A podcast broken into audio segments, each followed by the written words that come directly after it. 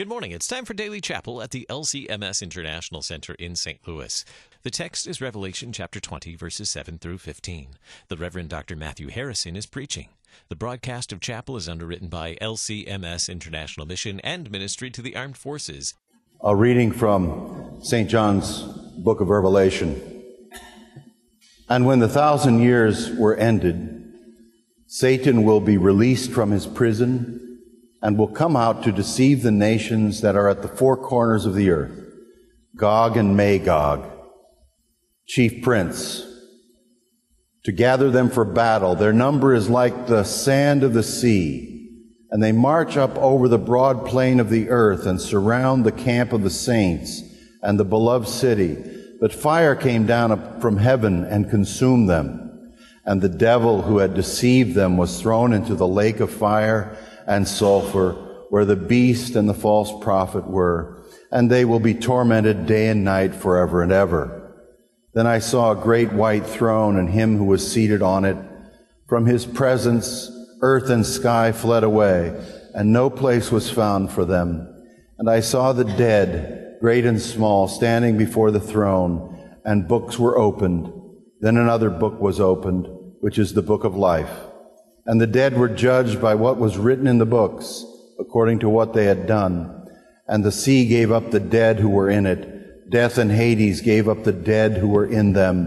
And they were judged, each of them, according to what they had done. Then death and Hades were thrown down into the lake of fire. This is the second death, the lake of fire. And if anyone's name is not found written in the book of life, he has, he was thrown into the lake of fire. O Lord, have mercy on us. Thanks be to God. In the name of the Father, and of the Son, and of the Holy Spirit, Amen. There's a lot going on in this text, and of course, in this brief chapter of Revelation 20. The thousand years of Satan's captivity is ending. The one who defeated sin, death, and the devil, who led captivity captive, put a chain on the devil from his crucifixion and resurrection on. And what exactly that means with respect to all the evil that has gone on since in the world, that the devil has not been at full power, is only something I cannot fathom. But like Job, I know the Lord puts a limit on Satan. Thank God for that. The thousand years appears to be figurative for the full period of the New Testament church until the near return of Christ. Augustine takes that way, interpreting 1,000 as 10 times 10 times 10, the absolute plenitude of a number of time. There's a lot of figurative uses of a thousand in the Bible, like Psalm 105. He remembers his covenant forever, the word that he commanded for a thousand generations. That is, for the fullness of all generations. For what it's worth, Luther actually took the thousand years to be a literal thousand years, but we don't do that nowadays, and uh, I won't accuse Luther or defend him. I think there's a lot of stuff in the book of Revelation that nobody has any idea what it means, frankly. Before the end, Satan is to be released from prison to wreak havoc on the nations of the four corners of the earth. I believe we're in the period of the end right now. The little season is opening up. No one who has predicted the imminent return of Christ has gotten it right thus far. And not even a few Lutherans who have tried to guess the date, or at least believed it was imminent, like Luther or Walther or many others, has come anywhere close.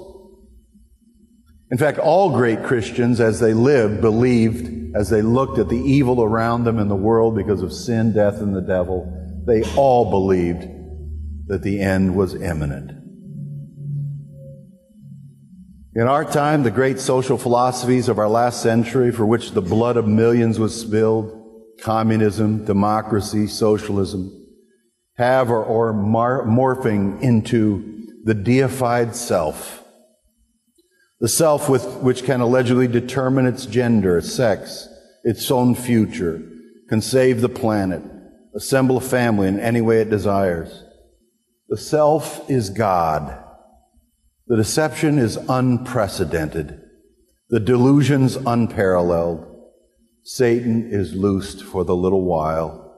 The nations, thanks to universally available media and education, have gone nuts, and collectively so. Gog and Magog is a reference to the strange prophetic book of Ezekiel, and there Ezekiel says that the prince of everyone and all peoples and nations who are against God will join together and so we see it today. The text continues The world's powers surround the camp of the faithful, and fire comes from heaven and consumes them. The beast, the false prophet, and Satan are thrown into hell for good. God is sitting in judgment on his throne. The resurrected appear before the throne. The book of deeds is opened, and yet it is those whose names are written in the book of life who are saved, for there is now no condemnation for those who are in Christ Jesus. Then death and Hades were thrown into the lake of fire. This is the second death, the lake of fire. And if anyone's name is not found written in the book of life, he was thrown into the lake of fire. Now, this is the assigned text today, and I thought, gee, what a cheery text for going away for John Vieker.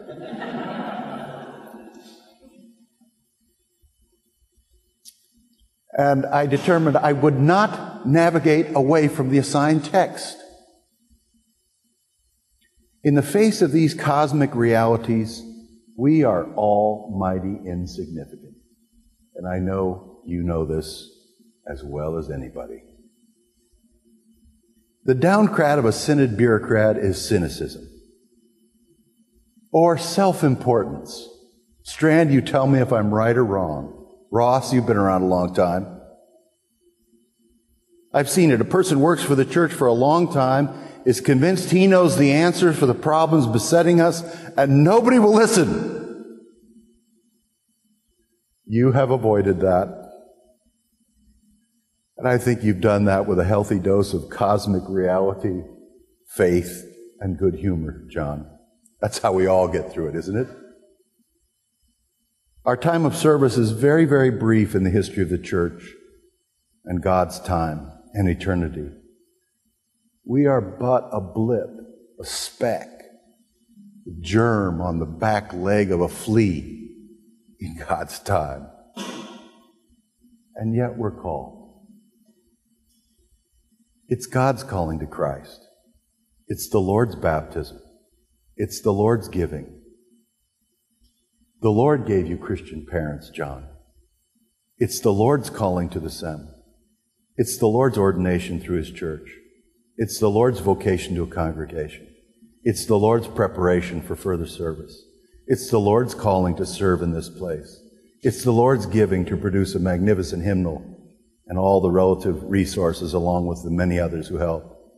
It's the Lord's vocation to serve with a president of the synod and with all the faithful in this place doing what the Lord has given to be done for the blessed congregations, pastors and teachers, workers of our church. It's the Lord's church, finally. Just because in the grand scheme we are insignificant does not mean we are not given significant lives to live here and now. Therefore, my beloved brothers, be steadfast, immovable always abounding in the work of the Lord. That's the work you've been given to do, no matter what it is. Knowing that in the Lord your labor is not in vain. Isn't that wonderful? Such an apostolic promise in the face of all eternity, all the great eschatological truths, all the people who have lived through the history of the world and the apostle still dares to tell the Corinthians, as weak and divided and as screwy as they were, he tells them, Your work is not in vain. What a wonderful blessing. The Lord treasures the insignificant, the small, the little flock, the forgotten, the anonymous, the widow, the Canaanite woman, the mother in law, the little child, and he treasures you. It was a very small slice of the world at the time and throughout history that witnessed our Lord's blessed suffering, death, and resurrection for the salvation of the world. And John and Kim, John, you have a new vocation for which you are uniquely prepared. You are forgiven and absolved, empowered and equipped by the Lord. Our time is brief. Our influence fades. Still, in human terms, your work will endure quite a long time. It has been invaluable in the parish, in the Commission on Worship, in the hymnal and companion volumes, in the rich and diverse work of the Office of the President. And now at the seminary, your work will bear fruit which will endure. Those students will be preaching and conducting the liturgy for a long time. And because they shall deliver the gospel in doing so, your work, the Lord's work, will endure forever, whether it be in the face of a thousand years of trials, ten thousand years, the chaos of a little time, Gog and all Magog to boot, Satan and all his host. Verbum Domini manet in aeternum. The word of the Lord endures forever. The Lord bless you and Kim at this wonderful uh, juncture in your lives. The Lord bless you and make you a great blessing to many. In the name of the Father, and of the Son, and of the Holy Spirit. Amen. Thank you for joining us for chapel. Today we pray for the Reverend Charles and Cheryl Ferry, who served the Lord in Taiwan. The broadcast of chapel is underwritten by LCMS International Mission and Ministry to the Armed Forces. To learn more about LCMS International Mission and Ministry to the Armed Forces, visit kfuo.org/chapel.